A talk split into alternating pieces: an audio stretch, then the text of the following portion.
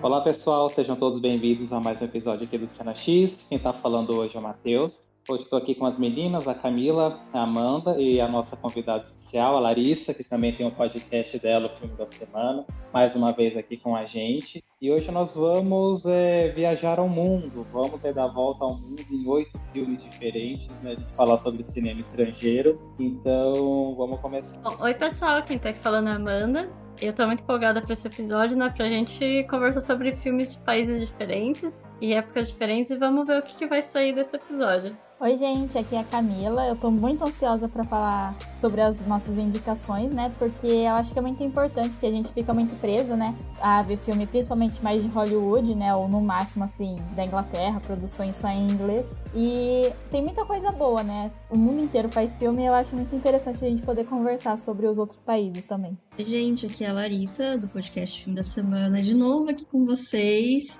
E vamos que vamos, porque não é só de Hollywood que se faz cinema, né? Exatamente, não é só disso de Hollywood que se faz cinema. Dá muita risada em momentos que você chora, porque ele tentando dar um jeito, assim, né, de tipo, fingir que tá tudo bem, sabe? Conseguir o café que ela tomava, que era de uma marca E não deixar claro pra criança o que estava acontecendo. Você vê que ele se espelha muito em tentar fazer, apesar de todo o caos e todas as coisas ruins que estavam acontecendo, fazer, sabe, a vida ser um pouco mais do, do sacro do profano, né, que é o Moldova também tinha apresentar na sua religiosidade. Muito do que acontece nos filmes dele é que passa na própria vida Cresceu em um colégio Então ela não consegue ter o processo de luto porque ela precisa reestruturar a vida dela, porque ela precisa achar um outro lugar pra morar e, e lidar com a família enchendo dela.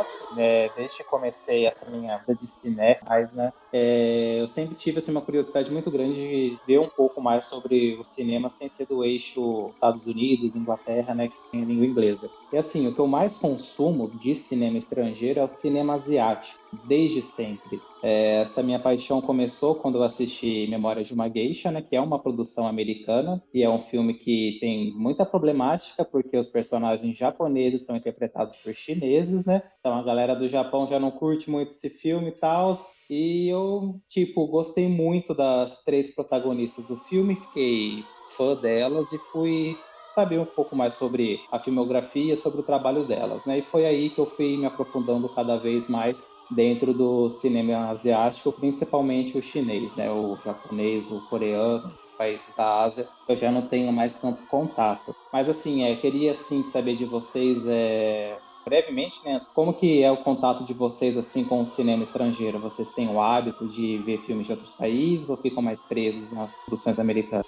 Bom, Sinceramente, eu acho que eu acabo ficando mais presa a filmes dos Estados Unidos ou de língua inglesa, né, em geral, assim, né? Eu vejo muita coisa da Inglaterra também, Reino Unido. Só que eu acho que isso é um pouco por conta da distribuição, né? Há filmes estrangeiros que a gente quer dizer, né, de sem sem língua inglesa, é mais difícil chegar aqui no Brasil. Normalmente chega assim em alguns cinemas, em algumas cidades e é só quando já ficou muito famoso, sabe? Tipo Parasita ou foi indicado ao Oscar e aí tá todo mundo falando, né? Então, tem, eu acho que tem muita uma dificuldade aqui no Brasil da gente ver filmes em outros idiomas, né? É uma das coisas do porquê eu gosto muito da Netflix e da do Prime, enfim, serviços de streaming, é justamente porque eu acho que eles conseguem trazer mais, né? Fica um pouco às vezes escondido, né? No catálogo eles não mostram tanto, eles mostram mais o conteúdo é, em língua inglesa mesmo. Só que você consegue ver, né? Então eu sempre tento também olhar, né? E aí eu sempre fico procurando, tipo, listas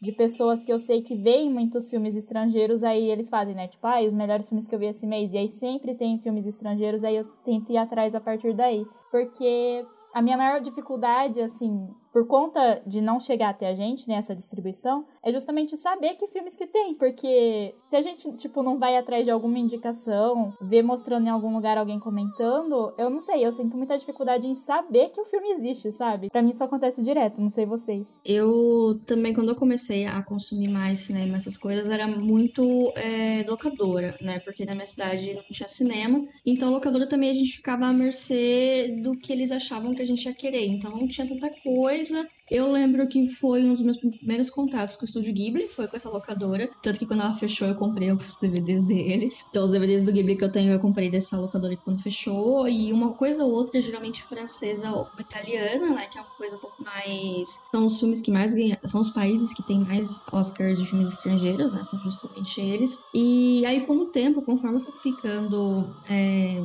encontrando jeitos alternativos de assistir filme, eu sempre ficava meio assim, porque inglês, beleza, eu entendo inglês, então eu, por mais que eu assista com legenda, eu consigo ver se a legenda tá certa. Agora, se é uma língua que eu não entendo tanto, o espanhol até que vai, mas uma outra língua, eu ficava, será que essa legenda tá certa? Será que eu tô vendo o filme certo? Aí eu, por causa, às vezes, dessa.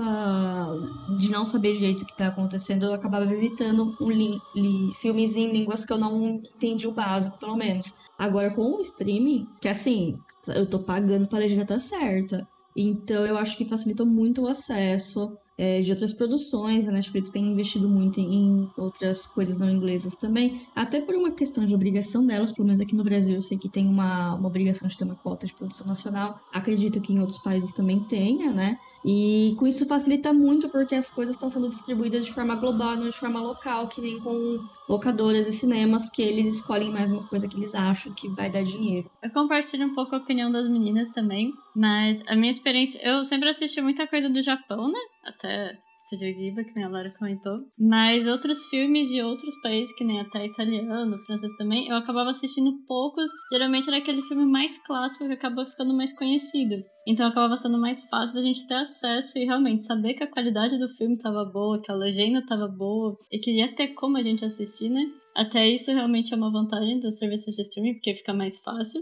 Mas, infelizmente, ainda a maioria dos conteúdos que eu consumo acabam sendo ingleses mesmos, até por conta, acho que da... É muito mais simples, tem muito mais produção, acho que talvez por, né, todo... Não todo mundo, mas por ser a língua mais falada, acaba sempre... Muitos outros países acabam focando em fazer inglês também, para aumentar o alcance.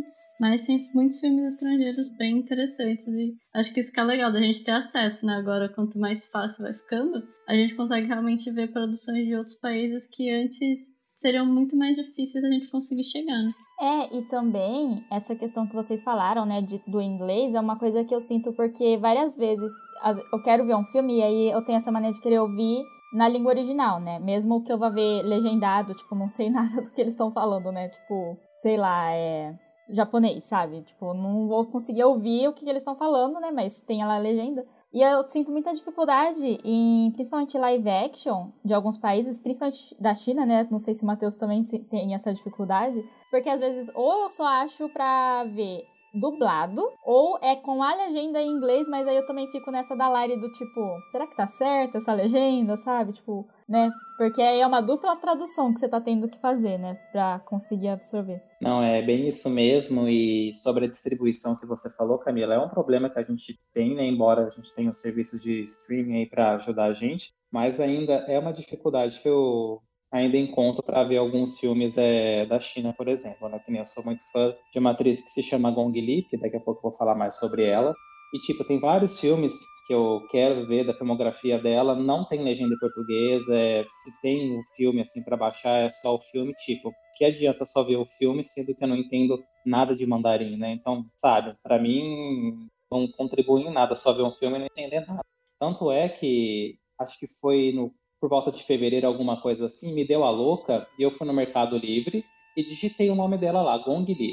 E aí, por incrível que pareça, eu achei uns VHS dela de filmes do, do começo da década de 90 é, para comprar. E eu tenho meu aparelho de VHS aqui em casa funcionando certinho. Eu falei, gente, eu não vou perder essa oportunidade, eu não acho esse filme na internet de jeito nenhum. Então eu comprei os VHS, estão aqui, vou assistir tudo certinho. Mas é realmente tem uma dificuldade muito grande da gente encontrar os títulos, principalmente se eles forem assim um pouco mais antigos, de 90 para trás, né? Se a gente encontra algo dessas décadas, são assim filmes mais é, renomados, festival, ou tiveram, enfim, é, uma grande publicidade na época. Mas, assim, de modo geral, eu concordo bastante aí com o que disseram, distribuição, a dificuldade ou a curiosidade de assistir filme de língua estrangeira, sem ser do eixo americano. Né? Então, é, vamos começar a é, falar sobre os filmes aí que a gente escolheu. E eu quero perguntar para vocês, é, vocês querem começar por onde? China ou Espanha? China. Você também, Larissa? Manda, pode ser a China? Pode ser. Sim, aproveita o gancho aí da atriz e já, já vamos de China. Vamos lá, gente. O filme que eu escolhi para a gente conversar aqui um pouco é o Lanternas Vermelhas. É um filme de 1991, dirigido, pelo Jiang Yumou, que é o meu cineasta favorito da China. Eu gosto bastante das produções dele. É um filme de 2 horas e 5. Ele está disponível no YouTube, mas assim, a qualidade não tá nada boa. Então, se vocês tiverem curiosidade de assistir o filme, vocês já sabem o que tem que fazer, né? Porque não tá em nenhum serviço streaming também, mas enfim, eu acho que é um filme que realmente vale a pena ser conferido. Então, é, falando um pouco sobre a história do Lanternas Vermelhas, não sei se vocês conhecem, então vou dar uma breve resumida. A história é sobre a protagonista, que é interpretada pela né, a Song Lian. Ela é uma jovem de 20 anos de idade.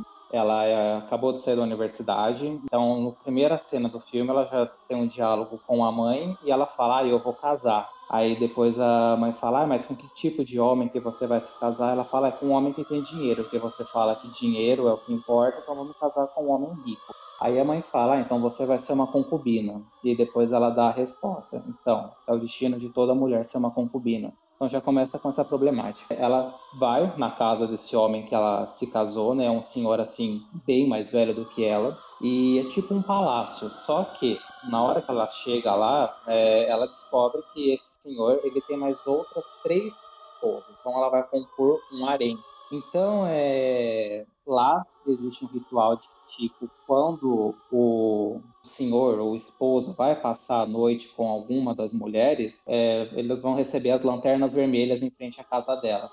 É, são quatro esposas, mas as quatro vivem em individuais. São como pequenas casas, cada uma fica dentro de sua casa. Então, quando o amo, o esposo, vai passar a noite com elas, é, elas têm algumas certas regalias. Elas podem escolher o que, que vão comer de almoço no dia seguinte, enfim. Só que o que, que acontece? Ela é uma menina jovem e tem as outras esposas lá que já faz algum tempo que está casada, entre aspas, né, com esse cara, porque o termo concubina é a mulher que se junta com um homem sem ter um casamento legal. Né? Então, isso é o concubinato. Então, começa a ter algumas intrigas. A partir da primeira noite que ela tem com o esposo dela, a esposa de número 3 faz um escarcel para chamar a atenção do marido, para ele lá ver ela, para ver o que está acontecendo. Então começa todo esse jogo de intriga entre ela e as demais esposas. E tipo, você tem a imagem de que uma delas vai ser boazinha, aí dá uma reviravolta, você vê que não é bem assim, sabe? Então elas ficam presas naquele espaço, elas não têm o que fazer, sabe? Então tem as regalias delas, tipo, ah, o que elas querem, elas vão ter, mas elas não têm liberdade de fazer realmente aquilo que querem, elas não podem sair, elas, enfim, tem toda essa questão opressora né, que existia na época dentro do filme. E isso é justamente é, um ponto onde o Jiang Yimou cutuca bastante a China. Esse era um hábito muito tradicional na época. E tinha bastante é, homens assim que tinham seu harém. O filme foi uma autocrítica é, à China perante esse assunto. E o filme ficou proibido nas, nos anos 90 devido à polêmica que foi gerado, né? Mas assim, é, conforme vai passando a história, a situação vai ficando cada vez mais pesada. É, não é nenhum spoiler que eu vou falar aqui, porque se vocês forem usar trailer, vai aparecer isso. Tem situações de traição onde uma esposa flagra é, uma das outras traindo o amo e isso acaba tem uma consequência. Né? Então, assim, é um filme muito forte, ele é muito pesado de se assistir.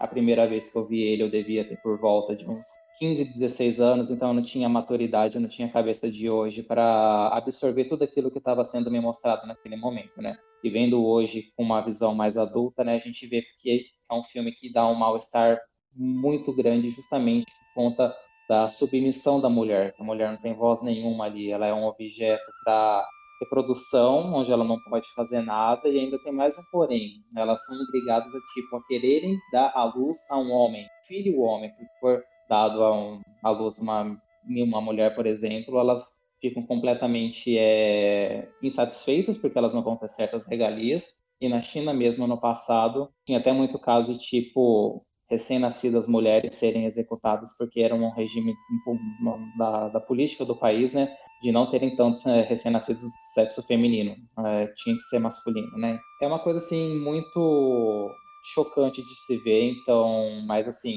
falando em aspecto um pouco mais técnico do filme, né, é uma obra de arte. É, ele se passa durante um período de um ano e é, atualizações. Começa no verão e termina no verão do ano seguinte. E o ápice do filme acontece no inverno, onde todas as cenas assim são extremamente desenquadradas, é, é muito bonito de se ver. Então é um filme que tem intriga, é um filme que tem inveja, é um filme que tem até magia, por incrível que pareça. Então vale a pena assistir. Fica aí a minha indicação Lanternas Vermelhas. É, eu acho interessante o que você falou, né, Matheus? É, no começo, quando você falou que estava no YouTube, mas a qualidade estava ruim. E eu acho que é um dos maiores problemas, talvez, assim, da, dos filmes chineses, é porque a maioria deles, principalmente esses que trabalham mais no período de época, né? Produções de época não tão contemporâneos, a produção deles é incrível, assim, sabe? Tipo, figurino, cenário, tudo. É muito lindo, muito lindo. Então você assistir esses filmes uma qualidade baixa, é tipo, eu acho que você tá perdendo, sei lá, muito da experiência, né? Então é muito triste isso.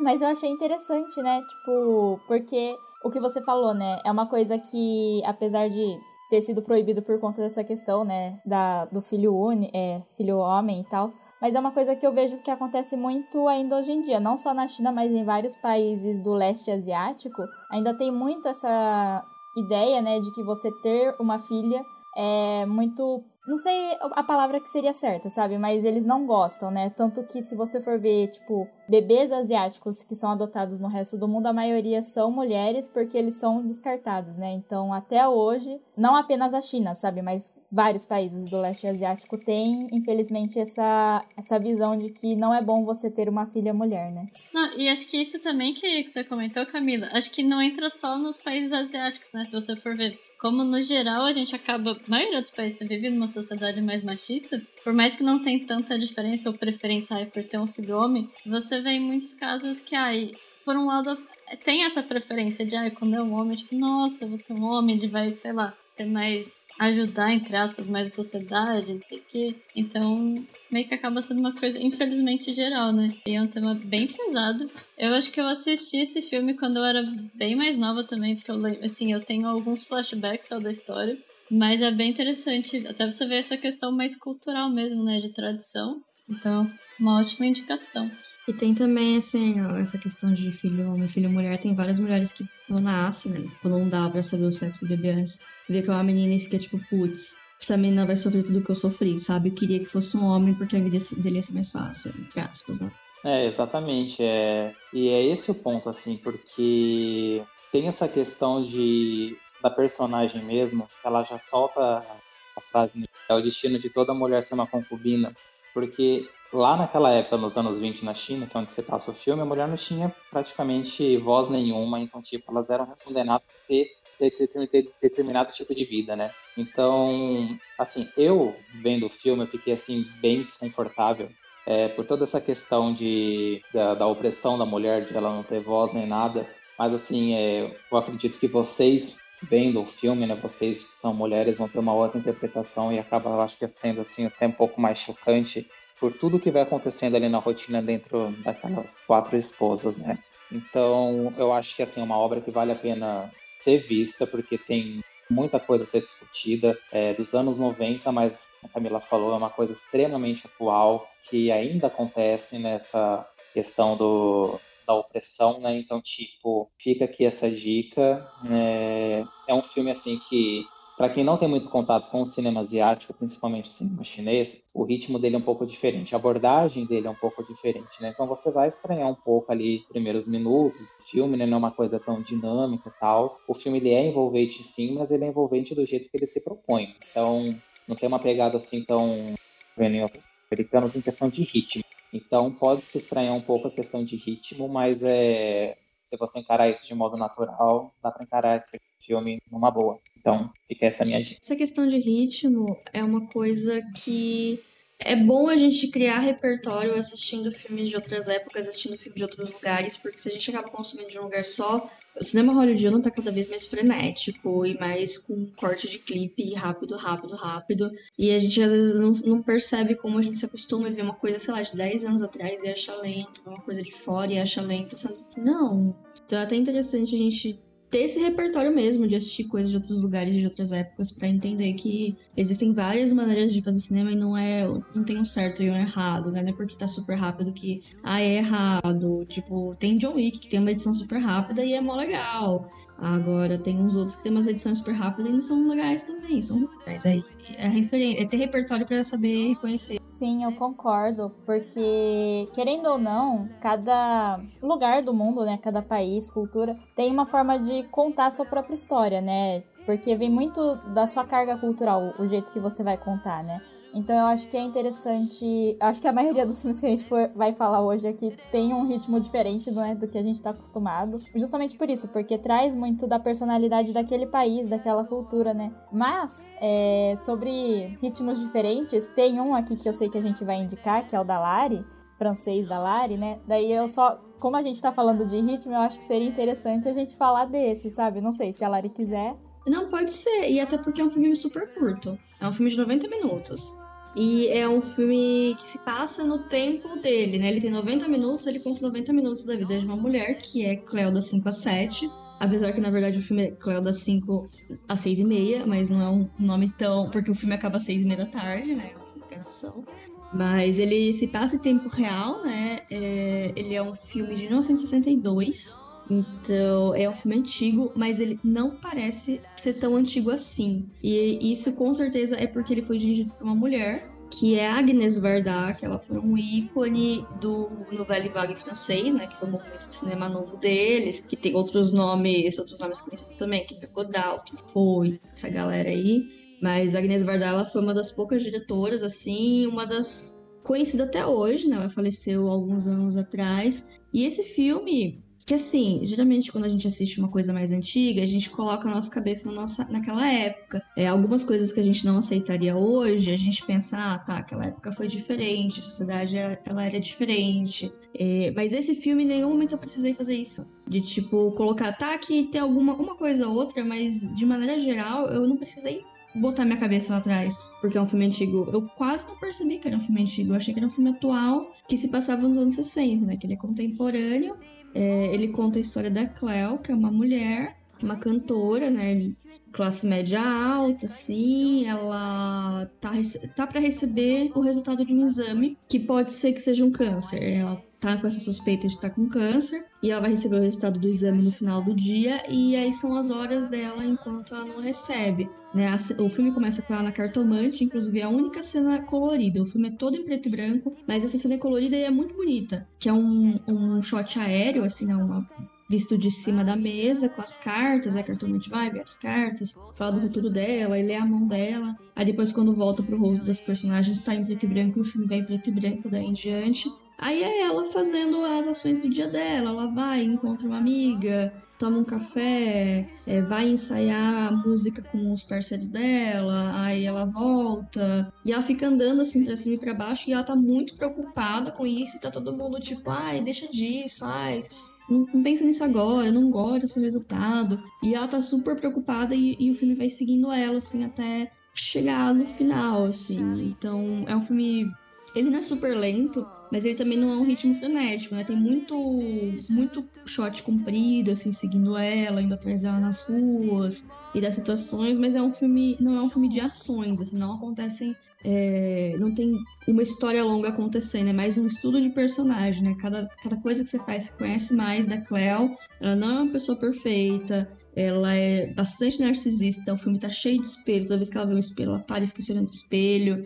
Então é um estudo de personagem esse filme, que você vai entender quem que é essa mulher. E no final, o que acontece com ela, assim, também fica super aberto, mas é, é uma jornada muito gostosa. É um filme extremamente bem filmado. E tem muitas coisas que, tipo, a gente não para pra pensar, mas se não fosse uma mulher dirigindo, não seria daquele jeito. Tem uma hora que ela pega um táxi e a mulher que tá dirigindo o táxi é uma mulher também. Ela pega o táxi e é uma taxista mulher. Aí ela até comenta, nossa, mas você não tem medo de dirigir aqui, não sei o que tem. Ela, ah, tem uma, tem uma faca no meu porta-luva, alguma coisa assim, sabe? Elas trocam umas ideias assim, nossa, você é uma mulher, não esperava pegar uma taxista mulher e tal. Então tem alguns pequenos detalhes, assim, de vida cotidiana que só uma mulher diretora mesmo conseguiria colocar, sabe? E é um filme, ele passa muito rápido, é uma delícia de assistir, é lindíssimo, assim, é o momento Paris dos anos 60, assim, é um... e o filme ele tá no Telecine Play, inclusive, junto com vários outros filmes da Agnes Varda também, muito, vale muito a pena assistir. Sim, é, eu acho esse filme muito interessante porque a gente estava falando, né, antes de começar a gravar o episódio, ah, não vamos contar muito da história, né, vamos só dar a sinopse. Só que assim, a sinopse do Cleo é o filme inteiro, né, tipo, se, é, se você leu a sinopse, você já sabe o filme inteiro, né. Só que eu acho que é muito uma experiência mesmo, é... Eu vi poucos filmes da novela Vague, só que todos os que eu vejo sempre me causa a mesma sensação de não é um desconforto, mas eu sempre fico meio confusa, assim, porque o jeito que eles filmam, e aí tem muito presente no da Cleo, que tem muita cena que você não sabe se, tipo, as pessoas que estão naquela cena são atores. Ou se eles só filmaram a atriz passeando, tipo, na, na rua e pegaram a filmagem e as pessoas só estavam, sei lá, vivendo sua vida lá no fundo, sabe? Porque é uma filmagem muito crua, né? Tipo, ela não fica, sei lá, cheia de coisas e tal. Então, sempre ah, tem muita cena que eu fico na dúvida de tipo, será que todo mundo ali é um ator ou se eles só estavam ali, sabe? Mas eu concordo com a Lari no que ela disse, porque além de ser dirigido por uma mulher, eu acho interessante a gente ver filmes de outras épocas, né? Tipo, bem longe da época que a gente tá, que foram feitos fora dos Estados Unidos, porque eu acho que a gente tem muito essa visão errada de antigamente que pensa que tudo, ah, era tudo proibido, todo mundo era muito puro, não podia fazer tal coisa e tal. Só que assim, gente, não era desse jeito, sabe? Tanto que um dos meus filmes favoritos da vida, né, o Metrópolis, ele é da década de 20 na Alemanha. E tem cena de nudez, e sabe, assim, pessoas falando de sexo, e aí você fica, nossa, na década de 20, sabe? Tipo, na nossa visão parece estranho, né? Mas assim, não era. E me lembrou muito quando eu vi o Cleo, porque também tem uma cena de nudez. Só que, de novo, né, a importância de você ter uma diretora mulher, né, que é o que eles falam do olhar feminino e não o olhar masculino, né? Porque a, cena de nudez feminina é uma cena que podia muito facilmente ter sido, tipo, objetificada e para outros meios, né? Só que o jeito que a Agnes filmou, ela é muito delicada, porque é só um corpo que tá lá, entendeu? Então, é isso, tipo, não tem nada demais naquele corpo. E eu adoro, eu gosto muito, eu não gosto muito da Cleo, né, mas acho que é propósito do filme, ela não é uma pessoa muito gostável, né? Igual a Lari falou, ela é muito vaidosa e aí ela fica sempre, tipo, falando e tal. Mas uma coisa que eu gosto muito, muito do filme é que eu não sei, eu, eu tenho a sensação de que as cartas que a cartomante tira no começo são coisas que acontecem no filme, sabe? Porque ela cita, ah, você tem alguém viúvo na sua vida. E aí depois você vê que tem, sabe? Tipo, cada carta parece que tem um acontecimento em uma parte, né? Assim. E eu acho interessante porque ele é dividido em capítulo, né, Lari, se eu não me engano. E é, é uns capítulos muito curtos, é tipo assim, Cleo da capítulo 3. Cleo das 5 e meia às 5 e 40, sabe? Acho muito engraçadinho. É, e tem, a, e tem as referências da própria Agnes, porque tem um momento que ela encontra um amigo dela que tá fazendo um filme, aí eles veem um filmezinho mudo, e quem tá no filmezinho mudo é a Ana Karina e, e o Godard. Eu não sei, são, são ícones também super famosos da época, sabe? Então é tipo, é o easter egg da novela Vague dentro desse filme, sabe? Então, o cinéfilo é uma festa. Bom, eu não vi o filme, eu vi ele lá no Telecine, mas sempre acabava batido, enfim, mas é, eu também ouvi o episódio da, da Lari lá no, na semana que ela comenta sobre o Cleo, né? E realmente me despertou a vontade de ver justamente para saber qual é o destino que ela tem, né? Porque aparenta ser uma personagem bem narcisista, né? Então, enfim, fiquei bem curioso para ver. E só para dar mais um gancho, né? Numa, numa coisa assim que a gente sempre comenta aqui nos episódios, é justamente essa questão é, de produções mais antigas, porque é uma coisa que eu sempre comento com as meninas aqui, Larissa, que o pessoal da nossa geração, pelo menos assim, no meu ponto de vista, tem uma certa resistência a assistir obras um pouco mais é, antigas, né? Década de 50, até, enfim, disso para trás, até filmes dos anos 80 já é considerado filme extremamente antigo para essa galera, assim, sabe? Uma coisa que eu fico, meu Deus do céu. Mas, enfim, e que você falou é sobre a questão do olhar, a gente que vê esses filmes de épocas mais antigas, né? Com a visão que era passada na época, né? Então, é, não adianta a gente ter toda essa carga de conhecimento que a gente tem que aplicada na atualidade num filme que foi gravado nos anos 50 e querer que o que a gente vive hoje seja justo na época que foi lá. Né? Então, nem, por exemplo, O Vento Levou é um filme extremamente problemático, a gente for parar para ver em questão racial e tudo mais. Né? Então, a gente já tem que ir preparado para ver determinados tipos de cena e engolir aquilo, porque, infelizmente, era uma coisa natural da época, né? Mas é, acho bem interessante, eu acho que todo mundo tem que ter essas experiências justamente para agregar na vida, no conhecimento, sim, né? Para ver como é que era a visão de antigamente e ver o quanto é que a gente mudou ou regrediu, né? Perante a nossa atual é, situação. E é isso, gente. Eu achei bem interessante sobre a história do filme. Quero muito E outra, 90 é bem rapidão, daquele filme que dá pra ver antes de ir pro serviço ou antes de dormir. Então acho que deve ser bem interessante e com certeza vou colocar aqui na minha lista para assistir. Posso fazer uma vírgula, trapacear um pouco nas minhas indicações e indicar um filme muito rápido, para não poupar muito? Tem outro filme da Verdade no Telecine também que eu assisti, que chama Uma Canta, Outra Não. É um filme mais tardio dela, é da década de 70, acho que é de 77, não sei, é dos anos 70. E eu fui ver, assim, só pela sinopse, a sinopse era bem pobrezinha, assim, aí eu comecei a assistir. E, gente, é um filme que fala sobre emancipação feminina, a maternidade de uma maneira não romantizada e aborto, tipo, claramente, nos anos 70, sabe? Então, assim, coisa que a gente acha que é uma discussão de hoje, já estava sendo falada há muito, muito tempo. E, assim, consumir filmes de outras épocas e de outros eixos também é interessante por causa disso. Tem coisa que a gente acha que hoje a pessoa tá quebrando tabu, sendo que é uma conversa que já vem de anos e anos. É, acho que às vezes as pessoas esquecem que para começar um assunto tabu, um assunto novo a ser discutido, tem muita coisa que vem por trás, né? Às vezes você só foca, tipo, ah, na discussão atual, né? Mas não no tudo que teve que desconstruir, toda a luta das pessoas de começarem a abordar esse assunto, né? E que nem o Matheus, eu também não cheguei a assistir esse filme, mas eu achei muito interessante pelo que vocês estão explicando também. E uma coisa que eu acho muito legal essa questão dela ser uma diretora feminina, ter sido uma mulher que fez o filme. Porque a gente vê até hoje em dia quantos filmes, o quão é meio difícil até você ter, tipo, diretoras que são muito famosas, ou pessoas assim, mulheres que estão em posições nessa categoria do cinema, assim, não só como atrizes, mas como produção mesmo. E que já é uma coisa um pouco difícil. Assim, não, a gente já sabe que não é nivelado, né? Tem muito mais homens do que mulheres, infelizmente. E naquela época, então, da produção do filme, antigamente era possivelmente muito pior. Tinha muito menos pessoas. Então é bem legal ver realmente uma produção de uma mulher, ainda com todos esses insights e todas essas discussões que são muito relevantes até hoje em dia, e também de um país que não é que não fala língua inglesa. Então acho uma ótima indicação. É, eu só queria fazer um adendo que eu acho interessante isso que a Amanda falou, né? Porque a Agnes, para alguns historiadores, ela é considerada a primeira diretora da Nouvelle Vague, né? Só que academicamente ela não é considerada, né?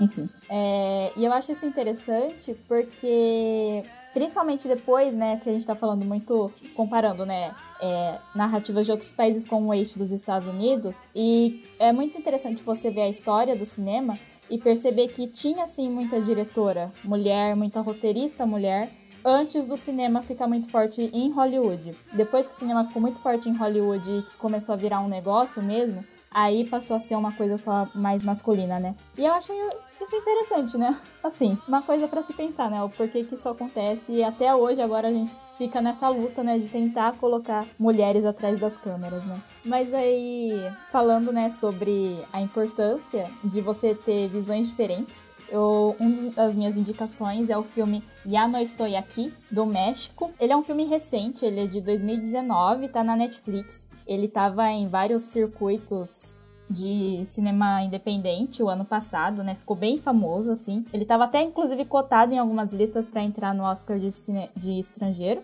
Não passou, o que é uma pena, porque ele é muito bom. E aí, o porquê que eu quis trazer ele, né? Porque a gente acompanha o jovem Ulisses, da cidade de Monterrey, do México, que é perto da fronteira com os Estados Unidos, e ele é um jovem que mora na favela. E eu acho interessante a gente ver, é, a gente tá falando, ficou mais, né, Ásia e Europa, e aí eu acho interessante a gente falar um pouco também do cinema do, da América do Sul, porque é um cinema mais próximo da gente, né? Infelizmente no Brasil, eu acho que muitas vezes a gente acha que tá mais perto do, dos Estados Unidos ou da Europa, né? Porque nós somos os únicos que falamos português, não sei, né? Só que não, tipo, a gente tem que olhar para os países que também passaram por um processo colonial, né? Tiveram as mesmas experiências e aí a gente acaba vendo isso refletido. Então você vê o filme O Ya No Estou Aqui, ele é muito próximo da nossa realidade, sabe? Porque é um jovem que mora na favela, então ele tá tentando viver sua vida, só que aí, tipo, tentando não entrar no crime, tentando fazer com que seus amigos não entrem no crime, não entrem pro tráfico. E o quanto isso é difícil, né? E aí a gente acompanha ele, que ele faz parte de um movimento cultural lá, que chama Colômbia, com K, não é com C, porém é inspirado em músicas colombianas e estilos colombianos, então próprio visual dele é tudo diferente, ele tem uma mecha comprida assim do lado do ca da cabeça, com as pontas loiras e usa um topete loiro, assim, sabe? E aí a parte de trás da cabeça é raspada. Então é todo um visual diferentão, assim, que ele tem, né? E ele tá lá só querendo dançar as musiquinhas cúmbia dele com os amigos, viver tranquilamente, só que, lógico, na favela onde ele vive tem facções e ele acaba se envolvendo entre um assassinato, uma execução que uma facção faz com a outra, e por conta disso ele acaba tendo que sair da cidade para os Estados Unidos. Só que aí, e aí é o que eu acho maravilhoso nesse filme, ele não quer estar tá lá. Porque quantas histórias a gente não vê, né, de gente aqui da América do Sul que quer ir para os Estados Unidos, ou que quer ficar nos Estados Unidos, e aí, ah, é imigrante legal, mas quer ficar lá. E ele não quer, ele tá lá por uma necessidade. Por ele, ele voltaria para casa. E daí vem justamente o nome do título, isso é esse, né? Eu já não estou mais aqui, que é do tipo, ele não quer estar tá lá, ele queria estar com os amigos dele, vivendo a vida dele de antes. E eu acho incrível porque o filme, mesmo nos Estados Unidos, ele é praticamente inteiro em espanhol. O Ulisses em nenhum momento ele tenta aprender inglês. Eu acho isso maravilhoso, tipo, porque você fica, ai, ah, ele vai tentar aprender inglês, né? E aí as pessoas falam inglês com ele, ele fica tipo, não, não vou falar inglês, sabe? E eu acho que ele consegue discutir várias coisas, sabe? Do tipo, é, identidade, é, você fazer parte de um grupo, você tá em um local por necessidade não por querer, né? E o quanto isso pode afetar a, você, o apagamento da sua cultura, né? Porque ele trata muito disso, né? Que é como se ele estivesse tentando manter a cultura dele viva, a cultura da Colômbia, né? Viva mesmo nos Estados Unidos. Só que lá não dá para ele fazer isso. E você vê o quanto deslocado ele fica, né? De todo mundo por conta disso. E aí vai, acontecem várias coisas. É um filme assim muito emocionante, ele é pesado. Já vi, tem algumas cenas de violência bem. Não chega a ser gráfico, mas é bem assim, de repente. E são coisas pesadas que acontecem. Mas é um, uma recomendação aí para vocês, porque temos que olhar mais para América do Sul. Então, Camila, eu não conheci o filme, é, fiquei sabendo dele através é, conversa, episódio de hoje. Dei uma olhada assim por cima, ele realmente parece ser bem interessante. Eu gosto bastante dessas histórias em que, tipo, mostra realmente a realidade de uma pessoa que vive no subúrbio, numa favela. Isso, para mim, é uma transparência ser mostrada, por exemplo, até que mesmo no Brasil. Nossas favelas muito romantizadas, às vezes, no exterior, né? Que só vê as partes legais, assim, ah, Michael Jackson foi lá, fez o, o, o clipe lá na favela, Lady Gaga e tal. Então, não sei, gente. Às vezes tem até uma, uma a impressão que eles possam ter desses subúrbios, assim, e tudo mais, é que não seja tão cruel quanto a gente sabe que é, principalmente nessas últimas semanas, a gente tem acompanhado nos noticiários que está acontecendo no Rio de Janeiro, né? Então é uma coisa muito pesada e eu acho que isso tem que ser representado assim, de uma maneira fiel, que nem aqui no caso você falou aí do México. E para mim a gente tem uma obra nacional que fala muito bem sobre isso, que é o Cidade de Deus, né? Porque Cidade de Deus é um outro filme que tipo, ele é muito forte, ele é chocante assim, sabe? Foi reconhecido lá nos Estados Unidos é de premiação, não foi indicado a filme estrangeiro por conta de toda a carga pesada que ele é mostrado lá, né? E só foi disputar no ano seguinte nas categorias técnicas. Mas é, também acho bem interessante essa ponto do filme que você comentou, de um personagem que ele tá em um outro lugar, num outro espaço onde ele não está acostumado a viver. Tipo, ele quer seguir a vida dele, mas num lugar onde ele não consegue. Então é muito triste, assim, eu acho, e a gente que se colocar no lugar, né? Como é que a gente se daria nesse tipo de situação, né? Mas é bem interessante, gostei da indicação e também vou colocar na minha listinha aqui pra ver. E fazendo um gancho com isso, eu acho que é, eu não assisti o filme, né? Então não vou falar muito. Mas pelo que a Camila comentou, eu acho que é interessante essa questão da cultura também. Se você pensar o tanto de pessoa que às vezes muda de país ou mesmo muda de cidade ou de região e acaba ficando tão submersa naquela cultura nova que ela acaba perdendo uma parte da própria cultura, da própria identidade. Então eu acho muito legal essa questão de ele ter, ter migrado, mas você vê que ele não quer, tipo, fazer parte daquilo, ele quer manter a essência dele, as origens dele. Então isso eu achei bem interessante. E um outro ponto também que o Matheus comentou, isso da, da gente demonstrar as favelas realmente mais a vida real. Eu acho que às vezes, é, principalmente no cinema, ou mesmo em notícias, a gente pode ver também, que às vezes acabam fantasiando muita coisa. Tipo, realmente romantizam o filme, romantizam como que é a vida em tal lugar, só que só fazem aquilo para mostrar uma versão bonita do que é. Só que toda a realidade, a parte triste que deveria ser realmente vista e repensada, meio que as pessoas tentam esconder. Então eu acho muito bom quando realmente tem essas produções que mostram, não, é tudo bem, que nem a favela tem, obviamente tem as coisas boas, mas toda essa parte que deveria ser mostrada, que a gente deveria repensar, tipo, por que, que isso ainda acontece, ao invés de ficar sendo escondida, é realmente mostrada para todo mundo. Então acho bem importante esse tipo de produção e realmente a gente consumir mais produções que tem mais a ver com o nosso país também, estão mais próximas. É, o que eu digo, igual a Amanda tava falando da gente consumir coisas mais próximas, é justamente por conta da identificação, né? Porque eu acho que quando a gente vê alguma coisa dos Estados Unidos e da Europa, é uma coisa que tá distante, né? Apesar de ter algumas similaridades, porque enfim, vivemos em uma sociedade global, mas é uma é, outras vivências, são outras experiências. Então, acho que tem a, a gente acaba se acostumando a conseguir, tipo, ter mais empatia e se identificar, porque é o que a gente mais vê, né? Só que eu acho incrível, porque vendo o Ya No Estou Aqui, é, se fosse em português, se você vê a versão em português, você fala que se passa no Brasil. Porque, assim, é muito similar, sabe? Tipo, tanto a construção do ambiente da favela é praticamente idêntica, quanto até os costumes deles acabam sendo muito próximos do nosso, por conta de todo o histórico em comum que a gente tem, né? Lógico que eles têm suas particularidades, mas ele fica muito mais perto, né? Então aí é muito aquela sensação de, nossa, tipo, podia estar tá se passando aqui a história, sabe? Falando um pouco sobre realidades e mudança de perspectiva, né? O primeiro filme que eu vou falar é O Túmulo de Vagalumes, que na verdade é uma animação japonesa de acho que 88. É, de 1988. Tem uma hora e meia, mais ou menos. Eu acho. Por que, que eu quero indicar essa animação? Bom, primeiro porque eu acho ela, assim, perfeita, apesar de muito triste. E até eu acho bem legal esse ponto de. Tem muita gente que associa animação com uma coisa de criança, uma coisa tipo, ah, leve, divertida. E não, tem animações que, assim, mostram bem a vida real e cenas muito tragédia principalmente esse O Túmulo de Vagalumes. A história do Túmulo de Vagalumes, ela basicamente se passa no Japão, na época da Segunda Guerra Mundial. Então tá tendo bombardeio, tá tendo guerras, várias mortes, enfim, toda essa tragédia. E só um pequeno spoiler para entender a história, mas acontece nos primeiros cinco minutos, então não tem problema. Pessoal, já se prepare, na verdade até bom.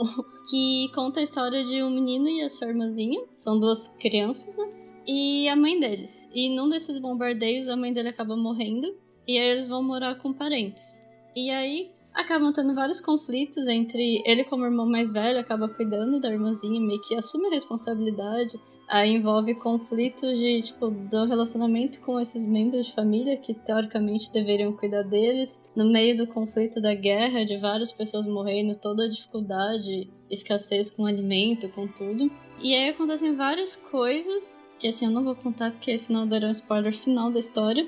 Mas é uma, é uma animação muito bonita. Na verdade, ela foi inspirada realmente em uma história real, além de tudo. E você realmente consegue sentir, saindo é porque é um desenho que é bonitinho, que você não sente. É um dos filmes mais tristes que eu já vi na vida, de verdade. Toda vez é aquele tipo de filme que, nossa, eu quero reassistir, mas você tem que estar com um humor muito bom, porque você realmente. Se você, você só não fica mal se você for uma pessoa muito fria, eu acho. Porque é meio impossível você não sentir a dor das pessoas de viver a guerra. Eu acho muito interessante porque, principalmente, assim, de questão do Japão, tem outros filmes bem famosos também sobre a guerra, mas a perspectiva que eles mostram das crianças e das crianças tentando sobreviver a isso é muito forte. Então, assim, é um filme que é bem triste mesmo, tem que estar preparado para ver, mas que eu acho que todo mundo deveria se totalmente repensar, porque guerra é uma coisa que ai, nunca teve uma outra grande guerra que nem as guerras mundiais, mas que você vê o tanto de conflito que acaba tendo e você fica assim, gente, não deveria, sabe, deveriam ter outras formas de lidar com isso. Além de ser um filme muito bonito, muito bem feito. Que, gente, é assim, sensacional, tanto a produção quanto a história. Esse filme eu não assisti porque eu acho que eu nunca tô num estado emocional o suficiente, porque eu sei que eu vou sofrer, aí eu tô evitando. Mas é um filme do Hayao Miyazaki, né? É, o Hayao Miyazaki ele é muito anti-guerra ele sempre bota uma mensagem anti-guerra nos filmes dele. Até os que não têm a ver com a guerra, tem uma mensagem pacifista por trás, assim, eu, eu amo, adoro os filmes dele, só isso. É, eu acho bem interessante, né, igual a Amanda tava falando que, ai, é, as pessoas acham que animação é para criança, só que eu acho que o estúdio Ghibli, né, antes de Pixar, aqueles, né, fazer isso, ele já fazia isso muito antes, né, porque, igual a Lari falou, ele sempre tem um subtexto contexto anti-guerra, e não apenas anti-guerra, mas tipo anticapitalista, anti-ocidentalização do Japão. Então ele sempre traz muito essa discussão, né? De também buscar suas próprias. Ou o Japão tentar buscar as próprias raízes ou e manter as suas tradições, né? Sem seguir o modelo dos Estados Unidos. Ele sempre traz muito essas críticas. Eu também nunca vi esse filme, porque eu também acho que eu vou chorar. E aí eu tô evitando no, nesses dias, né? Tipo, chorar.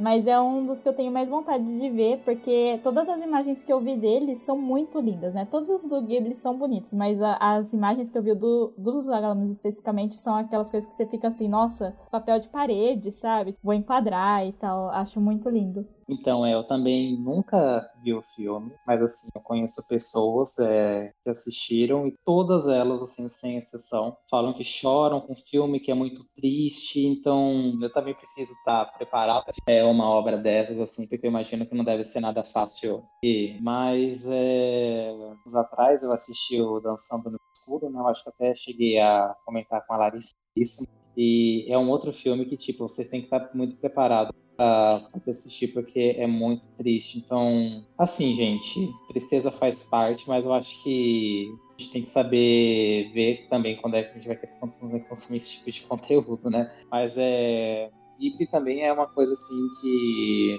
sempre deixa a gente de boca aberta em relação às produções, mas é o Tome do Vagalumes é, é uma coisa que tá, tá na minha lista, preciso assistir. Mas é isso, né? Só falta coragem emocional, porque vontade não falta. Sim, tem até uma coisa que eu gosto muito do estilo do Ghibli, principalmente do Miyazaki, né, nas produções, é que eles sempre colocam algumas cenas, tem até um nome agora que eu não vou lembrar, eles colocam, tipo, umas cenas meio que rotineiras, assim, umas cenas bem pacíficas, por exemplo, ai, eles estão andando no trem aí, de repente, é 30 segundos deles vendo o cenário passando, ou, sei lá, a pessoa tá numa lojinha, foi comprar comida, e aí fica, tipo, dois minutos observando a rua. São, assim, umas cenas realmente tranquilas, tipo uma cena de escape para dar uma equilibrada até no ritmo da história, para não ficar aquele ritmo frenético de você absorver informação. E é uma coisa bem legal que tem, que é realmente do estilo deles. Ele até tem o um nome certo, né, que eles falam, que é da produção do Ghibli. E realmente a produção deles é muito bonita. E eu super concordo com isso de filmes de, de, trágicos. A gente acaba evitando assistir porque ninguém quer ficar triste. Tipo, você não vai querer, vou assistir um filme porque eu quero ficar triste, quero chorar hoje. Não vai fazer isso. Mas alguns, alguns são necessários e que nem esse realmente eu gosto muito. E realmente indico porque as reflexões que ele traz realmente são umas reflexões. Assim, ele tem muitas cenas que são jogadas na cara, porque, né, obviamente, falar de guerra não tem como não não fazer assim, mas tem algumas reflexões muito sutis. Até isso que eu comentei da família, é porque eles realmente é bem no começo, acho que tipo nos 15 primeiros minutos, você já percebe, eles vão para casa de uns parentes próximos que teoricamente deveriam dar suporte, porque é o que você espera de uma família que te dê suporte, que esteja lá para você. E a família acaba sendo muito pior. Tanto é que, assim, acaba sendo mais um problema na vida deles. Você fica assim, duas crianças que já perderam a mãe no meio da guerra, passando fome e ainda lidando com uma família que não tá nem aí para eles. Então, é umas cenas assim bem sutis, mas que trazem muitas reflexões bem interessantes. Então, quando estiverem mais preparados, vou fazer um damage control, assistam porque vale muito a pena. É, ele tem muito essas partes contemplativas, né, Amanda? De você só ficar contemplando mesmo, né? Que é, igual você falou, uma pausa, né? Eu gosto muito desses momentos também, dos filmes dele. É, então, a Amanda comentou aí de que ninguém quer ver filme para ficar triste, mas esses dias atrás eu precisava chorar, gente. tava assim, ah, não sei, uma coisa precisava chorar. Falei, ah, quero ver uma coisa assim, pra ficar emocionado, mas uma coisa leve, assim, sabe? Aí eu assisti Viva, A Vida é uma Festa da Pixar, chorei e aí depois ficou tudo bem.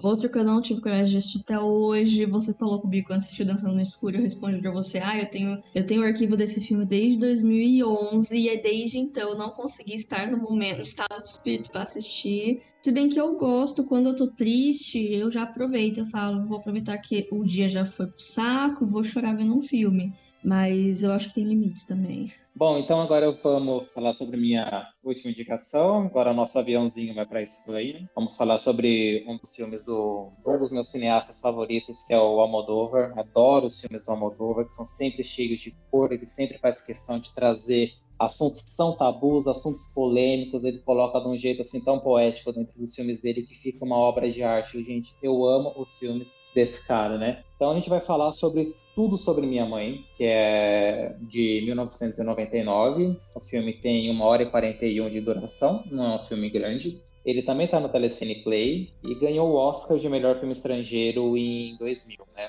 Então, qual é a história do filme? É, é, a mesma coisa que a Amanda tinha comentado. Os primeiros cinco minutos do filme acontece uma coisa, que então você olha porque isso até no próprio, na própria sinopse lá do, do Telecine. Então a gente acompanha a história da Manuela. A Manuela, ela trabalha no hospital, ela tem filho, né? E esse filho tá fazendo aniversário. Então, eles vão assistir uma rua chamada Pecado. Né? Esse filme é cheio assim, de referências de, de outras obras hollywoodianas. Né? Então eles vão assistir esse filme no cinema.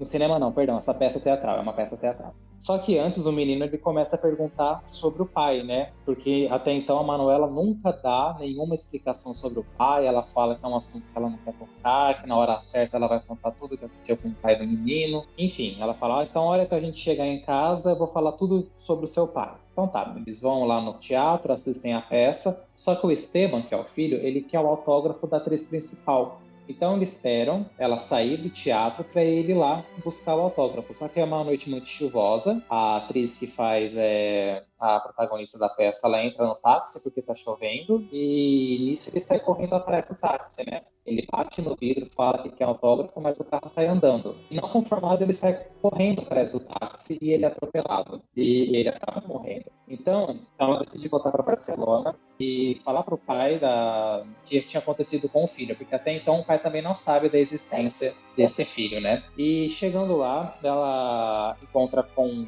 a Adoro, que é uma travesti lá em Barcelona, ela é uma transexual. E lá eles, ela fala o que, que acontece com que o pai do Esteban também é um transexual. E aí, só que ele tá fugido. Ele tá refugiado, ele roubou essa amiga da Manuela e foi pra Argentina. Essa é a desculpa que eles dão no filme, né? E a partir desse ponto, ela começa a arranjar um emprego lá em Barcelona para poder se sustentar lá durante um tempo, nesse tempo de luto dela. E nesse meio tempo, elas conhecem uma freira, que é interpretada pela Penélope Cruz, né? E ela fica de arranjar trabalho para Manuela e para a Grato, que é a transexual, né? Que é amiga dela. E aí eles descobrem que essa freira também tá grávida. Só que mais pra frente descobre que quem engravidou a freira é o mesmo travesti que tinha engravidado a Manuela. Então, tipo, tem toda essa questão do, do sacro e do profano, né? Com a Moldova também gosta de apresentar nos filmes dele essa religiosidade. Muito do que acontece nos filmes dele é o que passou na própria vida dele. Ele cresceu em colégio católico e tudo mais, né? E aí, conforme vai passando o filme, é, a personagem da Penélope Cruz é, acaba tendo bebê, é, ela falece e o bebê ele nasce com HIV. Então tem mais essa problemática dentro do filme.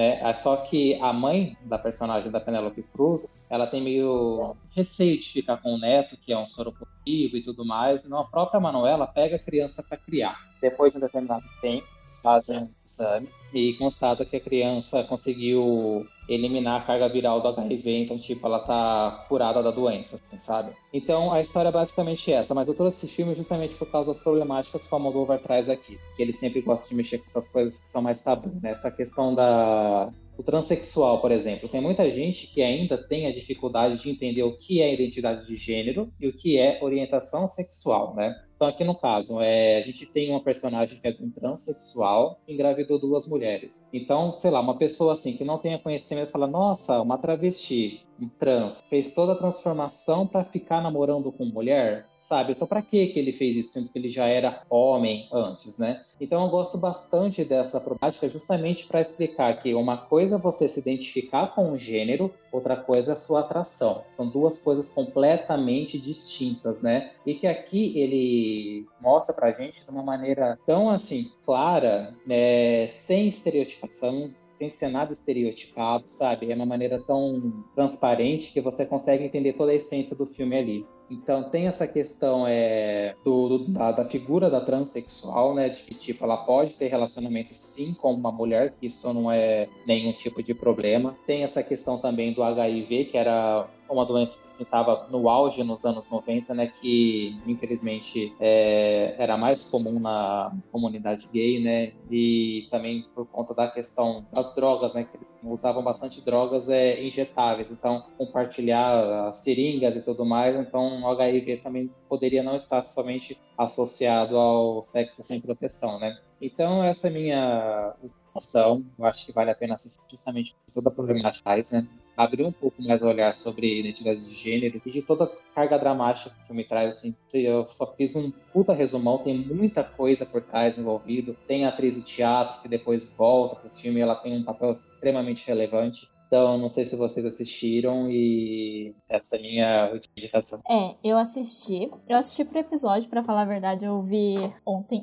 eu, eu, gostei muito do filme, né? Eu gosto muito do trabalho do Almodóvar, assim. Eu acho eu vi dois filmes. Mas os dois filmes que eu vi eu gostei muito, sabe? Então, vou falar que eu gosto do trabalho dele. É, mas eu, eu acho interessante, né, que pelo menos nesses dois filmes que eu vi, né, que foi o Tudo Sobre Minha Mãe e o Pele que Habito, ele, ele traz essa, esse questionamento de papel de gênero. Mas o que eu gostei muito no Tudo Sobre Minha Mãe é que ele faz uma coisa que é um tipo de narrativa que eu venho gostando mais recentemente, que é você trazer grupos minoritários ou que estão à margem da sociedade e contar histórias sobre essas pessoas, porém o foco não é esse, não é sobre essas questões. Lógico que é muito importante a gente ter filmes e obras que tratam sobre essas questões, as lutas dessas pessoas, é, das minorias. É importante, só que eu acho que também é importante a gente mostrar que você pode ter uma vida, tipo, essas minorias também merecem, né?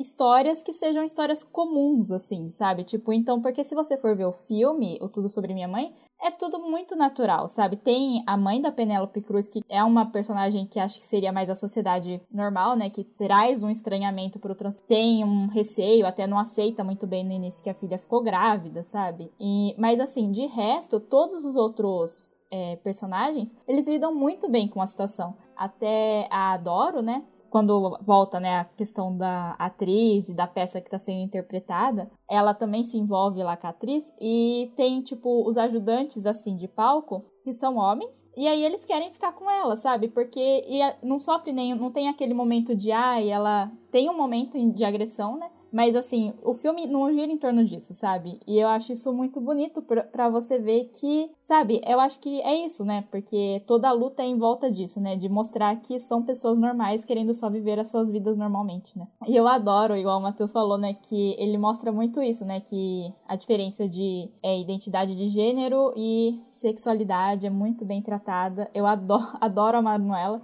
Eu, pra ser sincera, eu tava meio confusa com a personagem, eu não tava entendendo o que, que ela queria, sabe? Porque ela vai atrás lá da atriz do teatro e eu fico assim, o que, que ela vai fazer, né? Tipo, vai matar a moça, alguma coisa assim. Não é nada disso, mas é muito bonito. O filme eu achei bem emocionante, assim, sabe? Principalmente acho que uma cena no meio que, nossa, me pegou assim, achei bem pesado, mas é lindo, gente. Assistam. Esse eu não assisti, mas eu também assisti dois filmes do Almodóvar e já adoro, né? Então Qualquer coisa dele já ele tem uma estética e ele tem. Ele trata alguns temas muito pesados de uma maneira muito leve, que às vezes você fica meio preocupada, tipo, ai meu Deus, tá indo pra esse caminho, ai meu Deus, ai meu Deus. Ah não, sabe? Eu também, eu não assisti esse filme também, mas eu concordo, já vi outros. E realmente as produções são muito bonitas. Mas eu achei Eu não sabia da história desse filme, mas eu achei muito legal isso dele que vocês comentaram dele falar sobre a questão de transgênero e a forma como ele dá esse enfoque. Até o enfoque da história eu achei bem interessante. E com certeza é um que preciso assistir ainda, mas não tenho muito mais a acrescentar, pessoal.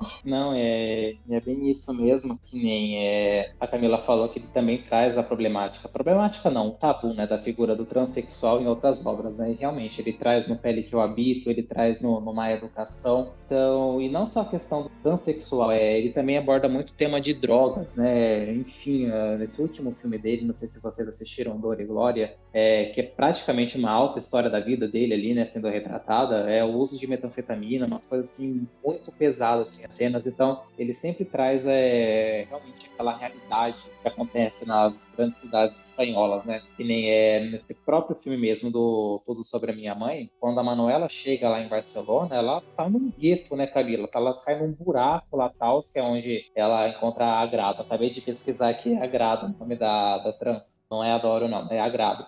E lá você vê as pessoas é, se drogando, se prostituindo, e uma das personagens que está lá na peça de teatro, a gente vê que ela não é uma pessoa de, de classe baixa, né, assim, que está às margens da sociedade, mas que também ela recorre aos guetos para se drogar, enfim. Então ele traz toda essa questão de que, tipo, problemas assim não está relacionado justamente à classe social. Qualquer um está sujeito a sofrer qualquer tipo de problema, né? Só queria falar uma coisa que eu acho interessante, todo esse núcleo do teatro, né? Porque eu acho que é um pouco a própria história do filme, né? Adoro quando eles fazem isso, né? Tipo, tem a história do filme e aí tem alguma coisa dentro do filme que, tipo, meio que fala da história do filme. Eu acho bem legal. Mas realmente o que o Matheus falou, né? Que é uma das atrizes ela é viciada e ela é lésbica, né? Ela e a outra atriz também são. E novamente, isso que eu falei, isso é tratado, tipo, de uma forma muito natural. Da forma que tem que ser tratado, né? Do tipo, não tem um grande. A, o clichê, né? Que falam, ai, ah, sair do armário, né? Em que o personagem tem que falar e aí tem que ser discutido isso. Não, tipo, só é falado em alguma cena do tipo, ai, ah, ela é a minha vida, alguma coisa assim, você já entende e é isso, sabe? Tipo, não precisa ter que ficar discutindo discutindo, né? Porque é tratado com muita naturalidade. Eu gosto muito dessa parte do filme. É, tem essa questão também do casal lésbico, né? Então, tipo, o filme é do finalzinho dos anos 90. Hoje, a gente já consegue ver a figura do, do transexual, né? Na mídia, assim, a gente tem um conhecimento, assim, melhor sobre o que é uma pessoa transgênero. Mas nos anos 90, sei lá, o pessoal tacava o termo traveco, travesti, isso daí, sem nem ao menos saber o que é que aquela pessoa vive, qual é a realidade dela, como que ela se enxerga, como que ela se posiciona, tem tudo isso daí envolvido também, né? E só para finalizar sobre tudo sobre minha mãe, tem uma parte que a Agrado, ela vai no teatro, né? A peça é cancelada e ela vai dar notícia para os espectadores, né? Então ela fala, ah, a peça foi cancelada, quem quiser ir embora pode pegar seu dinheiro de volta, mas quem quiser ficar, eu vou contar um pouco sobre a minha vida. E lá ela começa a falar sobre o um monólogo sobre a vida dela. E ela termina de uma maneira assim muito bonita, até meio que emocionante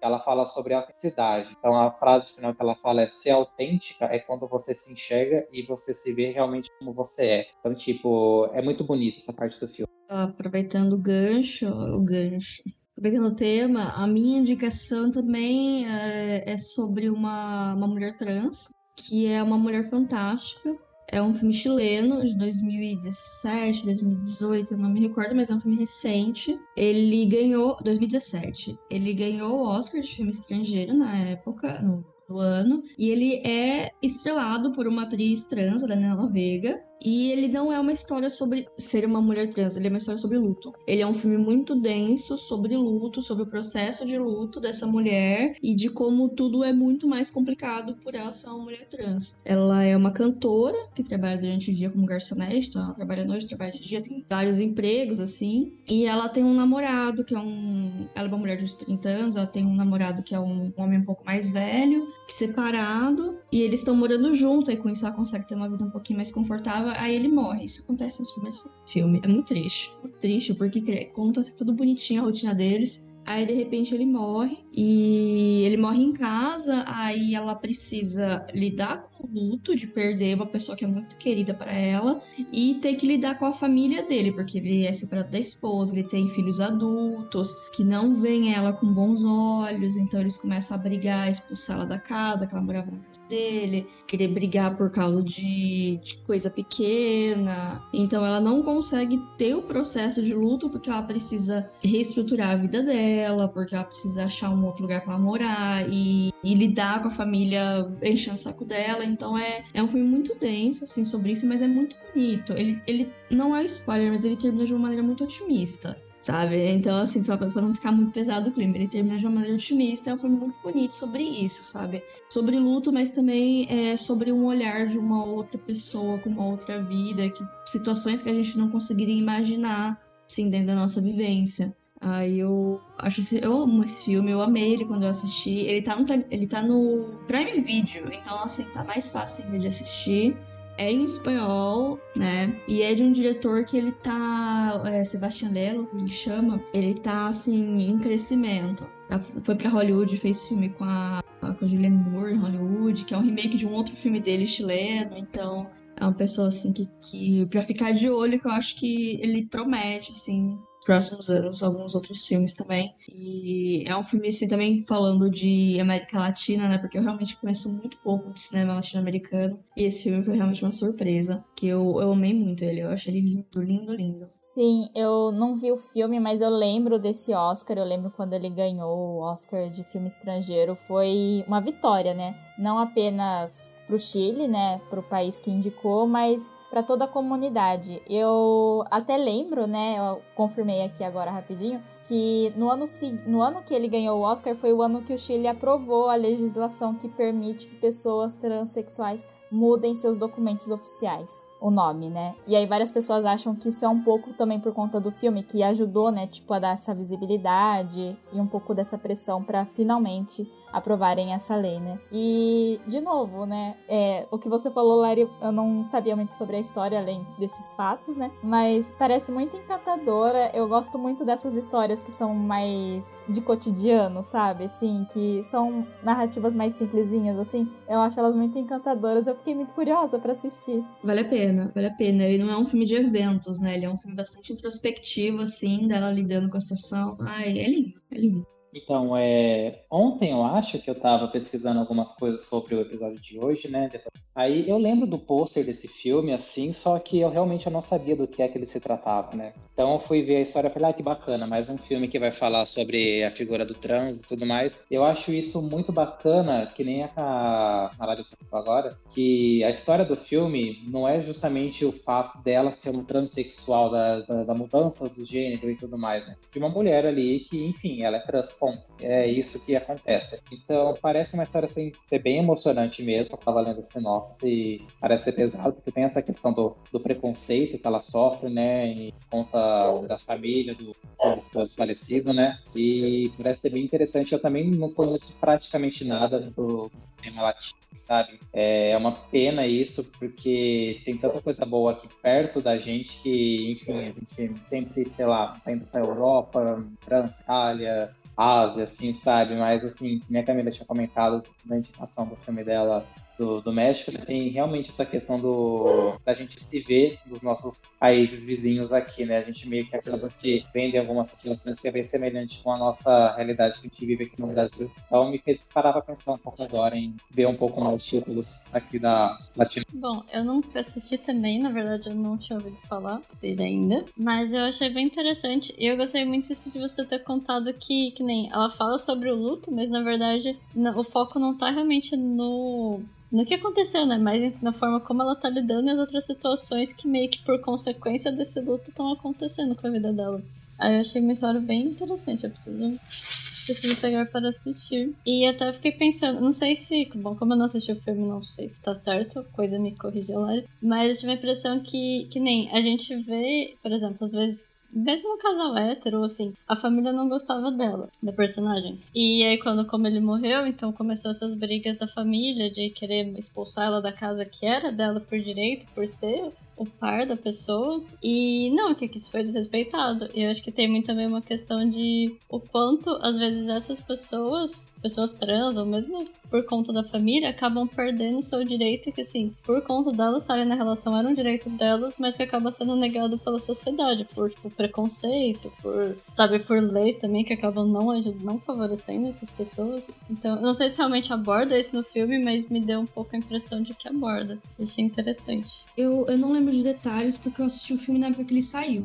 Foi no. Foi na época do Oscar de 2018, mais ou menos. Mas, assim, tem algumas situações que aconteceriam se fosse uma mulher cis também mais nova. Coisa de ciúme e tal. Mas tem umas microagressões de por ela ser trans que realmente acontecem. É que assim também eles não eram casados no papel, aí tem toda a parte de legislação que eu também não, não, não sei falar. Mas tem situações que elas são específicas, são agressões específicas por ela ser trans, assim. E é muita coisa, muita coisa sutil, assim, que você pega, às vezes, coisa que a gente não tinha pensado, coisa que não parece uma agressão, mas por causa que ela fica remoendo aquilo, você percebe, não, eu achava que isso não tinha problema, mas isso é um problema. Assim. Então faz a gente refletir sobre muitas coisas que a gente poderia achar, aspas, normal ou aspas, ah, isso não é nada. Mas na verdade é. Assim. Então eu gosto desse filme por causa dessas reflexões, assim, desse outro ponto de vista interessante. Sim, acho que é muito importante realmente consumir obras que dão esse outro ponto de vista, porque é bem aquilo, se é algo que não faria parte, assim, da nossa realidade, você não tem como ver isso. Você talvez nem perceberia.